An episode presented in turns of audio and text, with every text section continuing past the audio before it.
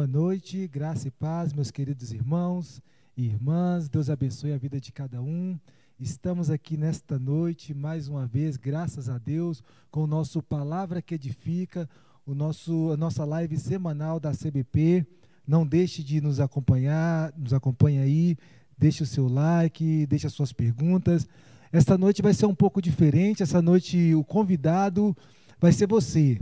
Essa noite você vai ser o nosso convidado para estar fazendo as perguntas, respondendo as perguntas.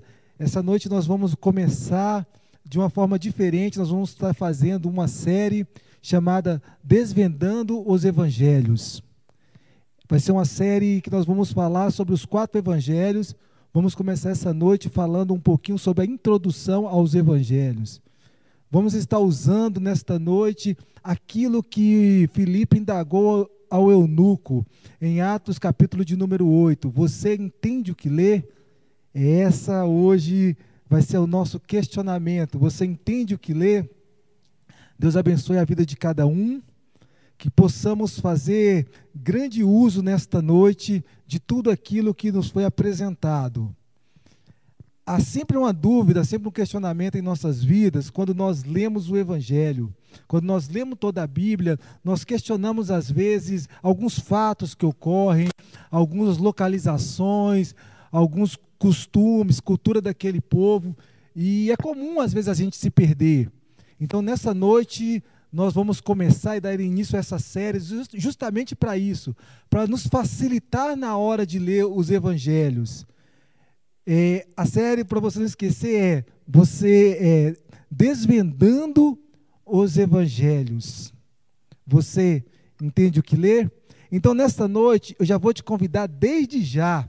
Essa semana eu vou te desafiar, te convidar para que você possa estar lendo os evangelhos. Nós vamos iniciar hoje com a pequena introdução e você já começa lendo Mateus. E na semana que vem nós vamos estar aqui também com um debate é, tentando desvendar alguns mistérios, alguns segredos do Evangelho de Mateus. Lembrando sempre que o, qual o contexto de tudo isso, o que é Evangelho, né? O que é essa palavra que a gente tanto fala, está tão no nosso meio, tanto no nosso cotidiano, Evangelho. Mas o que é Evangelho? E o que são os Evangelhos? Nessa noite nós vamos estar tentando, sim, desvendar um pouquinho sobre esse assunto maravilhoso. Então você, meu querido, é, está convidado para estar lendo a Bíblia junto conosco. Para que isso? É porque nesse momento de pandemia, nós estamos tendo a oportunidade, às vezes, de ficar em casa e às vezes nós estamos desperdiçando as nossas oportunidades de estar aproveitando é, para estar estudando mais a Bíblia, para estar estudando mais a palavra. Então, nós estamos ajudando, nós queremos ajudar você a compreender todo o contexto bíblico. Amém? Então vamos lá então, hoje para começar, o que é evangelho? Essa pergunta que de início eu quero deixar para você. Você já refletiu sobre isso? O que é evangelho? Você já fez essa pergunta para você? O evangelho ele pode ser. Porque o evangelho é diferente. Vamos lá, para a gente compreender. O evangelho, ele pode ser o evangelho como uma citação de um assunto, de uma mensagem que foi lançada. O evangelho. Paulo, por exemplo, em 1 Coríntios capítulo 15, ele vai dizer que o evangelho é, ou seja, ele vai fazer um breve resumo do que é o evangelho, que é a morte de Cristo, que é a ressurreição, que é a salvação. Isso é evangelho. Mas também Marcos, Mateus, Lucas, João vai chamar as suas obras de evangelho. Então, evangelho é o que? É uma citação, evangelho é uma mensagem de Jesus Cristo ou o Evangelho é uma obra literárica? Ou seja, o que é o Evangelho? É uma obra de um livro ou uma citação de uma mensagem? Você já parou para pensar nisso? Eu quero te dizer que o Evangelho é ambos. Ele é a mensagem, mas também é uma obra de um livro escrito por autores como Marcos, Mateus, João e Lucas. Ambos são evangelho. A diferença é que o evangelho, ele é uma mensagem, ele é único. Não existe dois evangelhos, não existe duas mensagens. O evangelho só é apenas um. A mensagem é apenas uma. Os evangelhos aí já são livros que foram é, escritos por quatro autores diferentes. Essa palavra evangelho, ela quer dizer, no grego, ela vai dizer que é boas novas, boas notícias, boa mensagem. Isso que significa o contexto da palavra evangelho. Tá, mas nessa noite, para a gente desvendar o evangelho, nós não, tamo, nós não vamos falar do evangelho a mensagem, nós vamos falar do evangelho os livros, a obra escrita por quatro autores diferentes. E aí tem um questionamento. O evangelho, ele é essa obra escrita, ele é uma literatura biográfica? Será que ela é uma, biografia? Ou será que ela é uma narrativa? Bom, uma biografia nós sabemos que ele tem alguns princípios, que é uma, um personagem central, então nós vamos ver que ele tem um personagem central, Jesus Cristo. A biografia tem também o que o, a, ação, o que o. A, o que. Vamos, vamos, vou tentar resumir aqui para você, a ação, o que o personagem estava falando, o que ele estava explicando. Bom, isso também nós vemos. Nós temos ali que quem era Jesus, a sua morte, a sua mensagem. Ele é uma biografia? Sim e não. Ele é o evangelho, ele é uma biografia, porém também ele não é uma só uma biografia. Opa! É isso mesmo, ele é uma biografia, mas não é só uma biografia ele não está preocupado em mostrar toda a biografia de Jesus, como Jesus nasceu, como Jesus cresceu. Nós vemos que tem algumas partes que não são referidas em relação ao nascimento, ao, ao crescimento, à adolescência de Jesus. Nós vamos ver que ele não está tão preso a isso, apesar que eles vão colocar muito, eh, muita questão histórica para ajudar a argumentar os fatos, mas ele não é só uma biografia, ele é uma biografia, mas não está preso a uma biografia. Então seria uma narrativa histórica? Bom, tem toda a história de Israel, tem ali todo o contexto histórico, judaico, mas porém ele também não está preso nesse contexto, então também não é só uma narrativa. Então, ou seja, os evangelhos, eles não só, eles não são apenas biografia e nem apenas narrativas. Então, o que é esse evangelho? Por que foi escrito esse evangelho? Bom, esse evangelho de Marcos, ou melhor, vou colocar assim, Mateus, Marcos e Lucas, eles são uma verdade teológica. É um livro teológico. Tudo que tem ali é uma teologia, ou seja, um estudo sobre a pessoa de Jesus Cristo todo isso que foi dito pelos evangelhos, o que, pelos evangelhos de, dos quatro evangelistas, ele é uma verdade teológica. Ele contém biografia, ele contém narrativa, mas ele vem para demonstrar a verdade teológica de quem é Jesus Cristo. Então, todas as vezes, quando você for ler o Evangelho, você pode com convicção entender que você está lendo um livro que vai conter uma verdade teológica. Ele está tudo que está escrito ali nos quatro evangelhos está sempre demonstrando e apontando Jesus Cristo como Deus. Ou seja, está sempre demonstrando essa verdade teológica de quem é Jesus, de como ele veio, como ele nasceu, porque para sempre estar tá explicando, mostrando para, as pessoas alvo, para qual a comunidade que eles foram escritos e para nós também, que Jesus é Deus, uma verdade teológica. Então até aqui nós estamos tentando desvendar o que é evangelho. Bom, vamos lá então. É, eu já deixei aqui para vocês o que é qual a pergunta? Então, essa é a primeira pergunta básica que a gente sempre fica na dúvida quando vai estudar o Evangelho. A segunda pergunta que eu quero deixar para você aqui, curiosi, por curiosi, curiosidade, curiosidade, é o seguinte: por que quatro evangelhos? Já parou para pensar nisso? Por que quatro? Por que quatro evangelhos se basicamente conta a mesma história? Já parou para analisar que qual o motivo de ser quatro? Sendo que Atos é apenas um. As cartas de Paulo é apenas uma, quando é duas, é, é, mas não é contando a mesma história. Né? 1 Coríntios, 2 Coríntios é uma cumprimentação a outra. Mas por que o Evangelho são quatro? Você já teve essa impressão de quando você está estudando o Evangelho, você fala assim no outro: olha, mas eu já li isso. Quantas pessoas às vezes deixam de ler, ler só um Evangelho e não ler o outro porque fala assim: ah, não, é a mesma coisa, eu não vou ler porque é a mesma coisa. Será que de fato é a mesma coisa? Eu quero que você aí pense aí comigo. Será que de fato é a mesma coisa? O evangelho ele constitui em quatro obras iguais? E por que quatro? Né? Essas duas primeiras perguntas sempre vêm na mente das pessoas quando estão iniciando algum curso teológico. É justamente isso o que é evangelho de fato, o que é a obra literária e por que quatro? Quando estudamos o evangelho, dessa percepção mesmo, são realmente bem parecidos, possuem a mesmo personagem central, possui a, o mesmo período de vida de Jesus Cristo, o mesmo período de datas da história.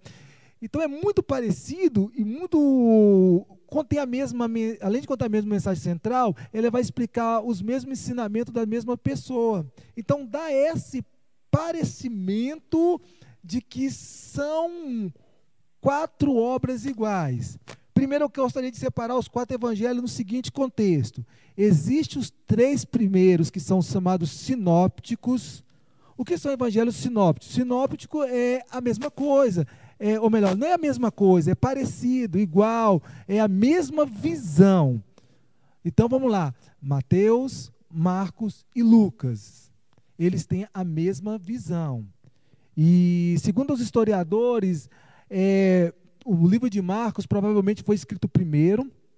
Então ele foi usado também como fonte para estar escrevendo os outros dois, que é é, Mateus e Lucas. Então, praticamente como se fosse uma fonte, mas também não é a única fonte que eles usaram.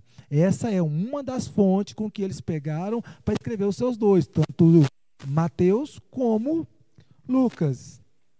Esses primeiros sinóticos, se nós formos olhar, eles são ainda mais bem parecidos, já que eles tentam explicar quase, quase a mesma verdade teológica porém de um ponto de vista diferente. Diferente de Lucas, ou melhor, perdão, diferente de João. João vai usar uma outra argumentação, por isso que ele não se encaixa no meio dos sinóticos, uma verdade mais teológica. Na verdade, o livro mais teológico entre os quatro evangelhos é justamente João. Depois eu vou explicar para vocês o porquê. No contexto que nós vamos falar na série, aí cada dia nós, eu vou entrar dentro dos evangelhos. Hoje nós estamos só fazendo algo por fora do evangelho para que a gente possa entender os evangelhos. Então entenda, hoje nós estamos apenas por fora. Essa é a primeira introdução, a introdução aos quatro evangelhos, não ao Novo Testamento todo, porque é grande. Eu vou tentar também aqui ser breve para a gente conseguir pelo menos dar uma pincelada sobre essa introdução. Lógico que a introdução do Novo Testamento ela é muito maior, mas é só para a gente estar tá compreendendo um pouquinho antes da gente entrar nos evangelhos de fato. Então nós estamos apenas na introdução. A gente conseguir separar esses evangelhos. Bom, os sinóticos eles vão praticamente contar isso, os mesmos milagres. É, vai ser muito semelhante em relação à, à mensagem que Jesus está direcionando. É, as informações é, da verdade teológica ela é muito semelhante. Mas eles têm uma grande diferença. Eles não são o mesmo evangelho. Eles não são a mesma coisa. Eu vou explicar agora o motivo que eles não são a mesma coisa. Entre os evangelhos, há diferença de ênfase. A ênfase é diferente. Primeiro, Mateus. Qual que era a ênfase de Mateus? O que, que Mateus queria mostrar na verdade teológica dele, de quem Jesus era? Nós vamos entender que cada um queria mostrar alguma coisa que Jesus era. Então, Mateus, ele vai falar muito. Essa semana você vai começar a ler o livro de Mateus. Você vai ver que Jesus, Mateus vai falar muito sobre reino e sobre rei. Reino e rei a maioria das partes que Mateus vai falar, ele vai justamente julgar as parábolas do reino. Olha, o reino de Deus é semelhante. Olha, o reino de Deus é para entrar no reino de Deus. O reino de Deus é aquilo. Então, ele vai usar muito a questão do reino e rei, porque ele estava mostrando a sua verdade, a sua ênfase de Mateus era justamente que provar que Jesus é o rei dos judeus. Então, quando ele vai escrever toda ali toda a sua literatura, todo o seu livro, ele vai mostrar, apontar, direcionar sempre. Olha, Jesus é o rei dos judeus. Aí se você for abrir a sua Bíblia aqui em Mateus, você vai ver que a genealogia, a genealogia de Mateus, no livro de Mateus, ele começa o seguinte: olha, Jesus filho de Davi, filho de Abraão. Abraão gera Isaac, Isaac gera até chegar a, a questão de quem Jesus nasceu. São 14 gerações em cada uma, depois você lê, são 14 gerações até chegar ao, ao, cativeiro babilônico, do cativeiro babilônico são mais 14 gerações. Depois você lê em sua casa, você vai entender o seguinte. É, Mateus está mostrando para o povo a todo tempo: olha, a linhagem de Jesus é a linhagem do rei, do escolhido, do que foi prometido do Velho Testamento e da linhagem de Davi, o rei Davi. Então Mateus, ele desde o início, ele está apontando, mostrando para o seu público-alvo que Jesus é o rei aguardado de Israel, o Messias. Então, se você vai ver também outra coisa muito importante no livro de Mateus, é que sempre ele vai estar usando é, versículos ou citações, vou colocar assim, citações do Velho Testamento. Sempre ele vai estar usando citações do Velho Testamento quando vai se referir a Jesus. É, olha, do, do Egito chamei o meu filho, Zacarias. É, Eis que a virgem conceberá e dará a luz a um. A virgem conceberá e dará a luz a um menino e chamará Emanuel, está se referindo a Isaías, sempre mostrando que a promessa que eles aguardavam de um rei era justamente esse. Jesus Cristo de Nazaré, que foi morto e crucificado. Então, todas as vezes que você Toda vez que você for ler o livro de Mateus, você vai olhar com a perspectiva seguinte: olha, o autor Mateus, do Evangelho segundo ele, de Jesus Cristo, está referindo, está mostrando, me apontando, direcionando para mim que Jesus, direcionando também para o público que ele tinha. Depois eu vou falar sobre a respeito do público, que o público alvo principal é esse. Jesus é o filho de Deus, mas ele é o rei. Então ele está mostrando todo o tempo que Jesus é o rei. E qual que era o público de Mateus? Mateus, quando ele escreve sua, o seu livro, você vai ver que tem muitas questões ali culturais judaicas. E sempre ele falava dois, dois, dois, dois. Por exemplo, no Evangelho, olha, viu o cego de Jericó, ele usa dois. Isso aí eu vou deixar para depois, quando a gente entrar no profundo, aprofundar no livro de Mateus. Mas se você quiser dar uma pesquisada, você dá uma pesquisada aí, você vai ver por que, que ele sempre usava dois. Dois cegos, é, havia dois gadarenos, e aí você vai ver nos outros, você vai ver que só tinha um. Por que, que ele usa dois? Ele estava mentindo? Não, também não. Depois nós vamos entender isso mais lá na frente. Que isso fica só pela para você ficar mais curioso, para que você possa ver amanhã, amanhã, perdão, na quinta, próxima quinta-feira, a outra hum, parte aqui do estudo. Vamos lá então, voltando ao assunto. Qual é o público-alvo de Mateus? O público-alvo de Mateus era justamente os judeus. Por isso que ele usa tanta cultura judaica. Porque ele estava, ele estava escrevendo justamente para os judeus que estavam esperando um Messias, um rei, e eles não sabiam quem era o rei. Então ele vai e direciona a, esse livro para os judeus.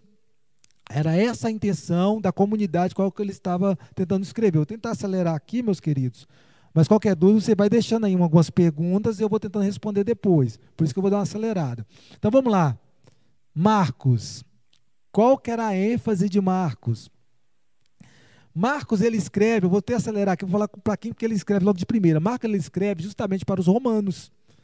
Ma, João Marcos, esse era o nome dele, ou seja, João era o nome é, hebraico, Marcos é o nome romano.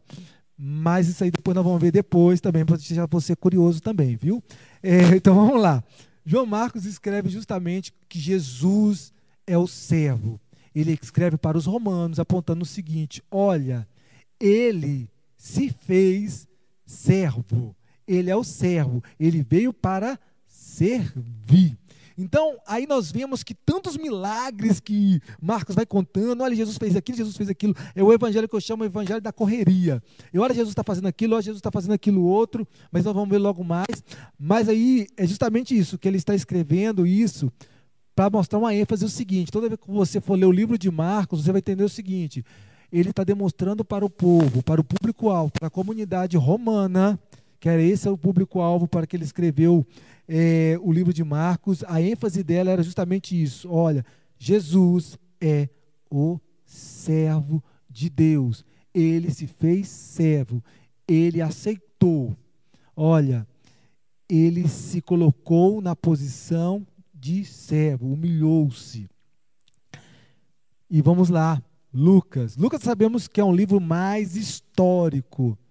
Lucas escreve o seu livro para Teófilo, um grego, a qual ele vai buscar todas as informações que ele tem, tanto histórica, porque ele não viveu com Jesus, ele andou com Paulo, então ele vai buscar em Jerusalém, buscar as próprias testemunhas dos fatos, dos milagres, ele vai ser uma espécie de um arqueólogo, historiador. Então, ele vai escrever justamente para o, para o grego, direcionar justamente para esse grego, Teófilo. E a ênfase de, de Lucas é mostrar para Teófilo, para o público-alvo dele, os gregos, que Jesus é o Filho do Homem. Aí você vai lembrar, quando você lê é, Lucas, que ele vai citar muito isso: o Filho do Homem, o Filho do Homem, o Filho do Homem. Ele já é um livro mais bem colocado em relação à, à ordem de data, justamente por causa disso, pela questão de ser historiador, mas ele vai estar sempre enfatizando: Jesus é o filho de Adão. Na genealogia já coloca de novo, logo de primeira isso. Jesus, ele vai colocando a descendência de Jesus como se fosse de trás para frente até chegar filho de Adão, filho de Deus, porque ele vai dizer Adão, melhor, Jesus, filho de Adão, homem, filho de Deus. Jesus, 100% homem. Jesus, 100% Deus. Ele vai tentar demonstrar todo o tempo e vai demonstrar para todo o tempo o seu público que esse Jesus, ele é um homem 100%, nascido de uma virgem, de uma virgem, mas porém ele também é 100% Deus, porque ele é gerado pelo Espírito Santo de Deus. Então ele não seria ele, ele é um homem, mas não seria um homem qualquer, um homem comum. Ele não seria só mais um homem. Ele é o homem. Ele é o filho do homem. 100%, 100% Deus, 100% homem. E João, por ser um livro bem mais elaborado teologicamente no contexto seguinte. João foi escrito bem mais depois dos outros, já havia circulado em todas as comunidades é, cristãs naquele período, os três livros, é, tanto de Marcos como de Lucas, como de João. Eu sempre falo Marcos primeiro, é porque quando você vai estudando muito, você sempre vai vendo que Marcos veio primeiro, então até a ordem aqui, às vezes eu pulo um pouquinho, depois eu explico para vocês a razão dessa ordem que Mateus veio primeiro. Então, João foi um livro mais teológico. O que, que João vem tentando demonstrar? João vem tentando dizer e vem, vai dizendo para o povo: olha, Jesus é o Verbo. É, Jesus é o Cristo divino. ele é o Cristo que Israel estava esperando e ele é o que? Divino. Então, João, ele vem enfatizar no seu livro que Jesus é o Verbo que se fez carne e habitou entre nós. Há uma coisa muito interessante quando você lê o livro de João, se você, você a partir de agora você vai prestar um pouquinho atenção, talvez você até saiba disso, só estou tentando ajudar você, é que João, os milagres dele é bem detalhado, é bem escolhido. Ele escolhe sete milagres, mas, quatro, mas os milagres dele não é aleatório. É para explicar essa verdade dele. É para explicar justamente que Jesus é o Filho, melhor, Jesus é o Cristo divino. Por exemplo, quando ele vai usar ali é, o menino que multiplicou, pegou cinco pães e dois peixinhos. Ele começa dali para explicar como se fosse um, um tipo de uma alegoria. Lógico que não era alegoria, porque era verdade, mas é como se fosse para explicar o assunto. Então ele começa explicando: olha, Jesus. Ele começa explicando que o menino pegou o pão, o peixe e foi multiplicado. E aí ele vai caminhando com sua, elaborando a sua tese teológica e vai falando que Jesus, até chegar em ponto que Jesus é o pão da vida, que Jesus é o pão que desceu do céu, que Jesus ele substitui essa tipologia ou esse elemento do Velho Testamento que Jesus é. Então ele vai substituindo: Jesus é a água, Jesus é o pão, Jesus é a videira. Então todo milagre que ele vai falar é para explicar um assunto teológico que ele vai chegar até o ponto de dizer que Jesus substitui todos os elementos do Velho Testamento. Então, o que eu quero dizer para vocês, outra coisa muito importante é: vocês notaram? Para você não esquecer, Mateus vai falar que Jesus é o rei. Marcos vai falar que Jesus é o servo. Lucas, o filho do homem. João é o Cristo divino, o verbo que se fez carne. E aí, se nós formos parar para analisar de dois em dois, no mesmo tempo que Mateus estava dizendo que Jesus é o rei, Marcos está dizendo que Jesus é o servo, ou seja, o rei servo. Por mais que ele seja rei, ele se decretou, ele se fez servo. Lucas vai dizer o seguinte: Jesus é o filho do homem, mas João vai, vai afirmar, mas ele também é o Cristo, o filho de Deus. Então, mostrando essas ênfases para você, você vai entender que não é a mesma coisa. Há uma diferença, porque há um público diferente, há um motivo diferente. Por mais que a, o personagem central da história seja a mesma, e a mensagem do, do personagem central seja a mesma, quando eles escrevem, eles escrevem para público diferente, ênfase diferente. Então eles vão usar o seguinte: eles vão usar os milagres, a mensagem de Cristo para apontar para o público que eles estão dizendo o seguinte: ele é isso que eu estou tentando explicar para vocês, que ele é o servo, que ele é o rei, que ele é o filho do homem, que ele é o Cristo. Tudo isso para tentar explicar a necessidade daquela comunidade na época. Então, quando a gente lê os quatro evangelhos, quando você lê os quatro evangelhos, é importante você entender isso, que você vai ver que não são quatro igual. Pelo contrário, cada um deles está tentando, está te provando, não é tentando não, está te provando você que Jesus é isso. Então, quando eu leio Mateus, eu tenho a convicção, Jesus é o rei. Jesus é o rei, o rei, e o reino está próximo. Quando eu leio Mateus, melhor, quando eu leio Marcos, eu vou entender o seguinte: olha, Jesus é o servo. E para que isso? Para que, que você tem que entender isso? Por que, que eu tenho que entender isso? Para que nós possamos compreender claramente que nós devemos seguir os mesmos exemplos de Jesus. Então, essas provas nos vão nos mostrar o seguinte: que ele foi, ele é e eu tenho que ser. Eu tenho que ser.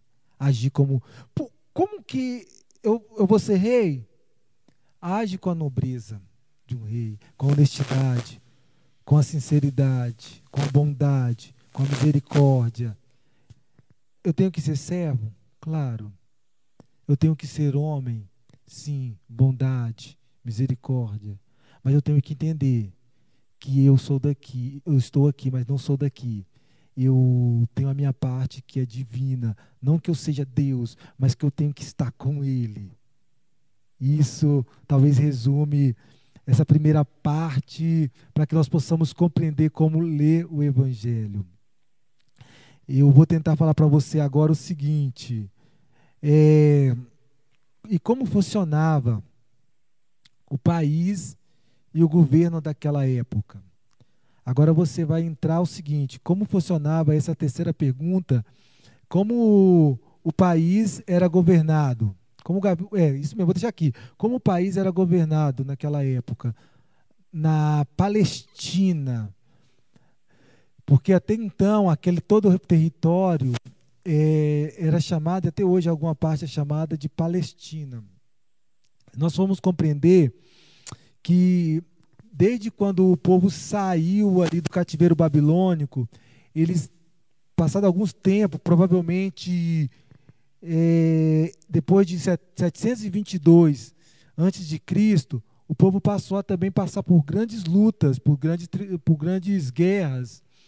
Nós vamos ver em Mateus que já vai entrar diretamente com o Império Romano, mas existe aquilo chamado também extra ou, ou intertestamentário ou interbíblico, que é aquele período de 420 anos que é chamado o silêncio de Deus. O silêncio de Deus ou o silêncio literárico de Deus, porque Deus sempre falou. Então, entre ali você for olhar sua Bíblia, eu não vou colocar na cronologia, mas só para você entender, se você for olhar sua Bíblia, de Malaquias a Mateus, há um período de 420 anos que ali houve o silêncio literárico de Deus. E nesses 420 anos, o povo também sofreu lutas, perseguições, guerras. Alexandre o Grande invade. Alexandre o Grande, ele era macedônio. É, Alexandria, que era a capital que ele fez, ficava na África. Ele é macedônio, mas também grego, então a Grécia toma conta de todo aquele território. E Alexandre o Grande, ele expande o seu reino e toma conta de Israel. Quando Alexandre o Grande morre, ele morre, talvez, se eu não falha a memória, com aproximadamente 32 anos de idade, ele não tinha filhos, ele vai e deixa. É, ele vai e deixa o seu território para os seus generais, para os seus quatro generais. E nesse período é, é, extratestamentário, é, Israel tentou lutar, tentou não se, não se render à Grécia.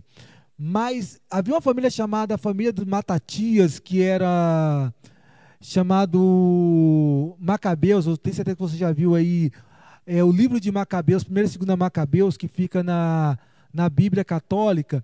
Por que, que esse livro não tem na Bíblia evangélica? É porque esse livro foi colocado é, em 552, se eu não me falha a memória, depois de Cristo, na nossa era.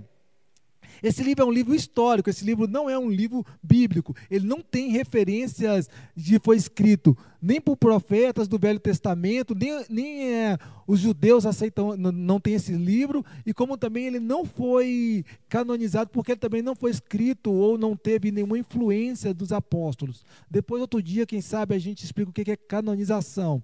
Mas, ou seja, isso é um, isso é um livro histórico. Até mesmo quando você vai ver em alguma eu acho legal você depois ler ele, primeiro e segunda Macabeus, para você entender o que aconteceu nesse período. Quando você vai ver na, na Bíblia Católica, eu, por exemplo, tem uma chamada Nova Jerusalém, tradução Nova Jerusalém, eles vão explicar lá, bacana, olha, esse é um livro chamado apófico, porque ele não é um livro, faz parte da Bíblia é, protestante, e vai ser bacana para você compreender isso, leia lá depois, lembrando sempre usando como um livro é, histórico, Bom, voltando ao assunto. Tá. Aí eles vai e perde em 63 a.C., Roma invade, Roma consegue vencer a guerra contra os gregos.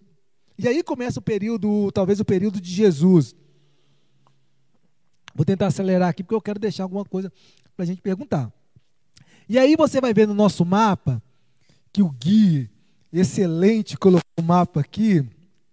Você vai ver, eu estou olhando aqui o mapa, que há três partes. Você pode dar três cores diferentes. Por que isso? Porque é, o país já não era mais dividido como antes. é, primeiro que o país do Israel foi dividido, foi dividido é, quando eles conquistaram a terra prometida em tribos, Dan, você, vai, você já leu isso no Velho Testamento, se você ler, você vai entender. É, Dan, é, é, Manassés, Efraim, é, Judá, essa era a divisão geográfica de Israel. Depois, quando o, reino foi dividido, ficou Judá, reino do sul, e Israel, reino do norte. Mas quando depois que eles foram invadidos pela Babilônia, depois que eles foram invadidos por, por, e foram conquistados por Roma, Roma não trabalhava dessa forma. Roma ele dividia o seu território conquistado como províncias. E aí eu quero que você entenda aqui a Bíblia. Você vai ver que na Bíblia, todas as vezes aqui no, nos evangelhos, nos quatro evangelhos, vai estar falando de províncias. Que era justamente a Galileia, a Judéia e Deixa eu ver onde é que eu anotei. Galileia, Judeia e a outra província hum, era a província é, tomada, que é um, um, pouquinho, que a gente quase não fala sobre ela, que ela não mostra muito na Bíblia, que é a província onde é que ficava ali a Cesareia, a Traconídeas.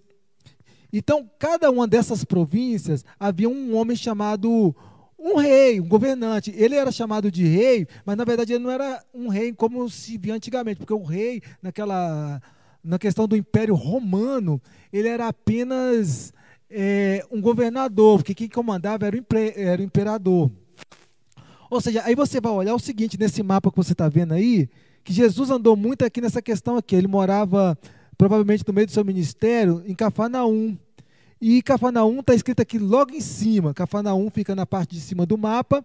E havia o seguinte, é, aqui na, na Judéia, deixa eu ver aqui se não me falha a memória, gente, eu estou lendo também, viu? Por isso, porque o mapa aqui meu, eu coloquei aqui pequeno.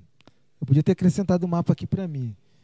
Que é o seguinte, a região da Judéia e da Galiléia. Vamos lá, Jesus morava na região da Galiléia. A Galiléia e a Pérea era do mesmo governador. Antes de eu falar desse mesmo governador, nós temos que entender o seguinte, vamos, vamos voltar aqui um pouquinho rapidinho, que tudo isso era de um governador só, chamado Herodes o Grande. Herodes o Grande morre. Quando Herodes o Grande morre, é dividido para os três filhos dele.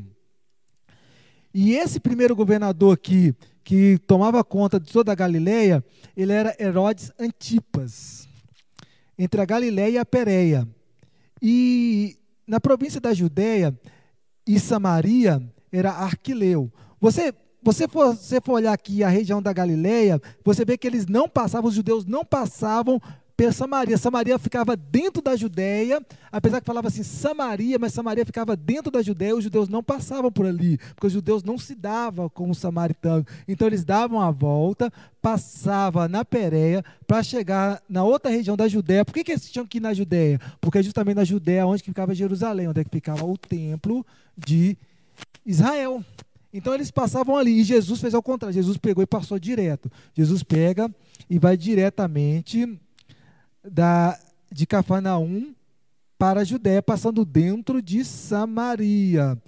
Por que eu quero deixar isso aqui para você? Para você entender sempre por que, que fala, ah, mas é, o rei Herodes, é, Antipas, Filipe ficava, era, era tretarca, ou também chamado rei, é, da outra região, onde ficava é, Cesareia de Filipe. E Postos Pilatos, ele era, foi o que crucificou, foi o que estava na crucificação de Jesus, ele era governante de toda a Judéia, essa parte de baixo aqui. Apesar que eles falavam subir a Jerusalém, mas ficava na parte sul. Subir é porque Jerusalém ficava no monte. Então, essa parte sul, que essa parte de baixo, ele era governado por é, Pilatos. Ainda que Pilatos não era descendente de Herodes o Grande, mas Arquilau. Aí você vai entender que a Bíblia fala: olha, quando Jesus eh, veio do Egito, Arquilau, é, é, o José sabia que Arquilau, que era o filho de Herodes, estava é, governando a Judéia, ele vai e sobe até chegar em Nazaré, porque Arquilau era considerado um homem mau, ele não era popular. Então ele é retirado o poder dele por imperador romano e coloca justamente Postos Pilatos. Por isso que não Arquilau quando estava lá, ele não tinha morrido, mas era Postos Pilatos que foi colocado por imperador romano, para que a gente possa compreender um pouquinho sobre essa geografia, que parece difícil, mas não é difícil. Por que é importante a geografia bíblica? Para você conhecer os locais. Olha, o mar, o mar, aqui nós vamos ver aqui pequenininho aqui, bem pequeno em cima, chamado de Mar da Galileia, mas na verdade era uma lagoa. E embaixo o Mar Morto. E entre os dois, o que ligava o Mar Morto e o Mar da Galileia era justamente o Rio Jordão, aonde que Jesus foi batizado, onde João Batista foi batizado para que você possa compreender todo o contexto bíblico geográfico, é importante você conhecer o mapa. Parece difícil, gente, mas não é. E quando você compreende essa geografia, você entende aonde que Jesus estava quando ele estava caminhando. Bom, vou acelerar para a gente fazer algumas perguntas aqui antes. A pergunta 4. Gente, eu estou passando rápido, meus queridos, é porque é apenas para você entender uma introdução, para a gente chegar na próxima live, na quinta-feira, nós vamos estar falando alguns, desvendando alguns segredos dos evangelhos. O primeiro vai ser de Mateus, né? Ah, ali nós vamos falar um pouquinho sobre a religião judaica. É, qual era a religião daquele tempo, daquele período? Essa é a quarta pergunta. Qual a religião de Israel e como surgiu? Bom, sabemos que a religião de Israel era justamente a religião que judaica, mas não era a mesma religião judaica que se tinha no tempo dos, dos reis. Você lembra que no tempo, você lembra que quando você leu desde lá de Primeira Reis, ou melhor, Segunda Reis, quando constrói o templo de Salomão, aquele templo bonito, o que era importante ali naquele período era o templo. O templo era importante. O templo era o foco central da religião judaica. Esse era importante. Quando o povo sai da Babilônia, já não é mais assim que funciona ele já constrói dentro da Babilônia, é, por eles não poder, por o tempo ter sido destruído por Nabucodonosor e por ele estar preso, eles constroem as sinagogas. A sinagoga era um lugar onde que eles se reuniam para estudar as escrituras. E daí eles começam a levantar partidos, tanto políticos como religiosos, mais religiosos. Os partidos religiosos mais famosos, os mais que mais Jesus vai questionar e mais vai ser citado na Bíblia, é justamente os fariseus e os saduceus. Os fariseus, eles já não davam tanta importância para o templo, pois eles já davam mais importância para a lei. E até parecia ser legal, olha, o fariseu é bom, dá importância para a lei. Mas eles estudavam tanto a lei que eles também fizeram alguns livros, como a Tanat, como outros livros, que era o livro que explicava, tipo assim, um livro teológico que explica sobre a Bíblia, ou sobre o Velho Testamento. Então, o que, que acontece? Eles davam também importância. Olha, a Tanakh e os outros livros são tão importantes como as leis mosaicas.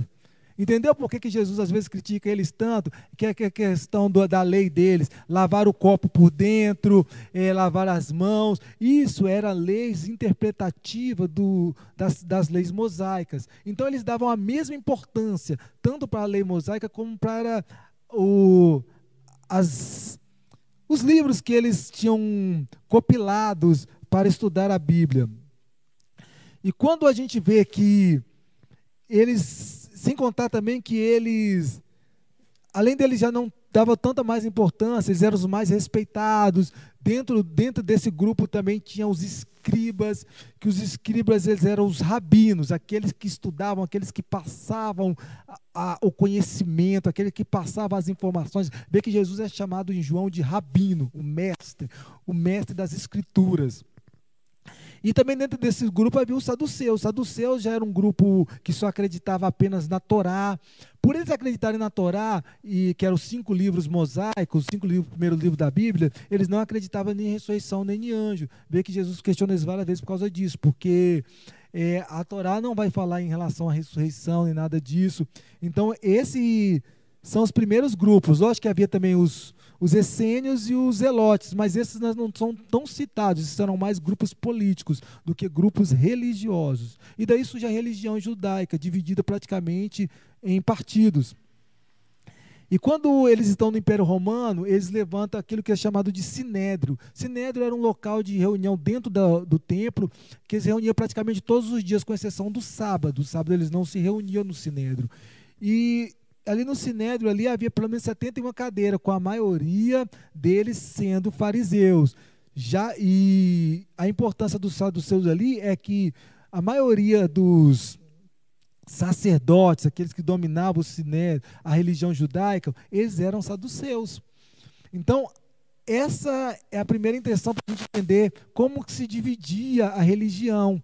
Por que isso? Porque você vai ver que Jesus uma hora vai falar dos escribas, Jesus uma hora vai falar dos, é, dos fariseus, Jesus uma hora vai falar dos saduceus, Jesus uma hora vai falar dos essênios, que era já mais um grupo mais religioso, é, eles eram um grupo mais religioso fechado, vai falar mais do. Às vezes vai falar do zelote, havia é, entre os discípulos, que depois nós vamos ver, quem sabe, eu, quero, eu creio que nós vamos ver entre os discípulos alguns zelotes, que era mais um partido político libertador.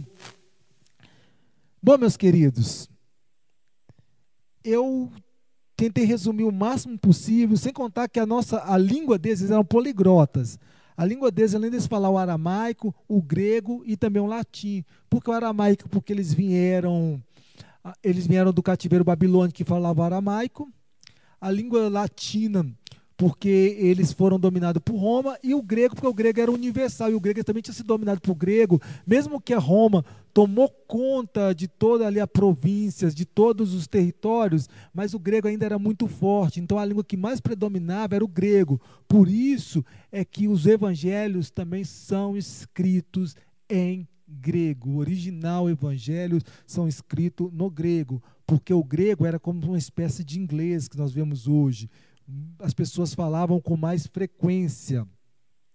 Bom, meus queridos, eu vou deixar aqui para você, se você tiver algum questionamento, alguma pergunta.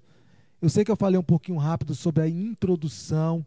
Isso é importante para que você possa começar a ler e quando você ler, você entender as referências. Vai ficar aí gravado, aí você vai poder voltar para você entender um pouquinho mais. Qualquer dúvida eu posso estar ajudando você a a estar tá esclarecendo. Lembrando sempre que esse estudo ele foi tirado de, de algumas obras literárias, algumas obras da literatura. É, eu vou ter, citar, vou ter citar aqui as fontes. É o seguinte, já foi tirado do livro Confiabilidade Histórica dos Evangelhos, o livro teológico da Escola Bíblica Permanente Sião e das videoaulas da Escola Teológica Charles Spurgeon. Tá bom? Isso aí é para você entender as referências, que não é algo que foi falado por mim, mas é algo que historiadores, pesquisadores é, vieram para nos auxiliar como a gente pode aprender a estudar os evangelhos, como a gente pode conseguir compreender melhor qual a região que Jesus morava, é, qual era o sistema político, religioso. Isso nos fortalece no contexto, no contexto seguinte, da veracidade, da verdade das Escrituras. Se há uma cultura, se havia uma, uma questão, se havia uma política, um governante, se há nos livros de história, se há fatos verídicos de uma língua, de uma cultura, de uma religião, de todo um contexto cultural, isso prova a veracidade cada vez mais do Evangelho, para quem tem dúvidas. Então, os feitos de Jesus, ele não está só apenas contado como alguns tentam introduzir como fábula. Não, ele tem contexto histórico, arqueológico, tem contexto político. É, se você for ler em Lucas capítulo 1, 3, versículo 1, ele vai datar com mais frequência qual foi o período do nascimento de Jesus, quem era o imperador de Roma naquele período, quando Jesus nasceu, depois quem era o imperador quando Jesus morreu, porque um, o primeiro imperador, se não me falha a memória, foi Augustus, e quando Jesus aí ele morre, aí depois Tibérios assume o Império Romano. Então isso está tudo narrado na história da humanidade. Está tudo narrado na história de outros povos. Ou seja, a Bíblia, ela é a palavra de Deus revelada, sim, mas ela tem traços culturais, históricos, provando sempre a sua veracidade, veracidade das Escrituras.